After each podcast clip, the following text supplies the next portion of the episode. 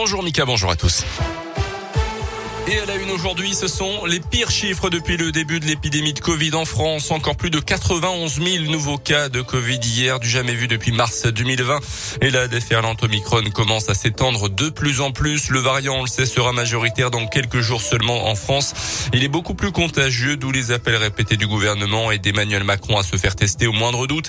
Et surtout avant le réveillon de ce soir et avant les grands rassemblements euh, familiaux dans les prochains jours. Un nouveau record de dépistage pourrait également être battu cette semaine. Hier, le Conseil scientifique a dit craindre une désorganisation de la société au mois de janvier avec la multiplication à venir des arrêts maladie pour cause de Covid, justement. Notez que le délai d'isolement pour le variant Omicron pourrait passer en dessous des 17 jours actuels, selon Olivier Véran, le ministre de la Santé. Dans l'actu également, les suites de l'enquête sur la mort d'un octogénaire renversé par un car à Lyon mercredi soir. Le chauffeur, un homme de 57 ans originaire de la Loire, a été laissé libre après sa garde à vue hier. L'enquête se poursuit donc pour déterminer les circonstances exactes de ce drame. Le conducteur n'avait pas consommé d'alcool et n'était pas non plus sous l'emprise de drogue au moment des faits. Dans le Puy-de-Dôme, un père et son fils interpellés lundi pour euh, trafic d'héroïne notamment. Ils étaient soupçonnés de se rendre à un rendez-vous avec un client pour un deal lorsqu'ils ont été arrêtés à leur domicile. Là, clairement, les policiers ont saisi 18 000 euros en liquide et plus d'un kilo de drogue au total.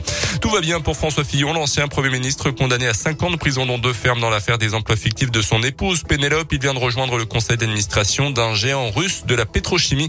Le groupe est notamment contrôlé par un des hommes les plus riches de Russie et par un proche également de Vladimir Poutine, l'actuel président. Quels seront les jouets stars au pied du sapin Cette année, le Père Noël continue de préparer son traîneau pour être fin prêt. Mais que devrait-on retrouver lors du déballage des cadeaux? Selon les tendances, plusieurs jeux devraient faire fureur, que ce soit pour les tout petits, les enfants, les ados, mais aussi les adultes. Cédric Jamais est directeur d'un magasin de jouets dans la région.